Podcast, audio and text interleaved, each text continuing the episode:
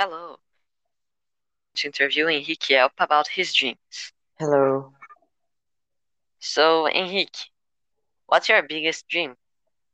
My biggest dream now is to do an exchange program. And how are you going to do it? I'm going to save money and get prepared, like studying English and things like that. What's on your mind these days? I'm thinking about money and save money and to study English, like improve my English. And the last question. What do you think you have in common with other teens around the world?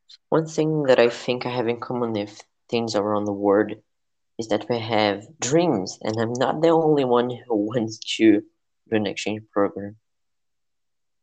Very nice. Thank you, Henrique. You're welcome. So, this is it. Bye. Bye.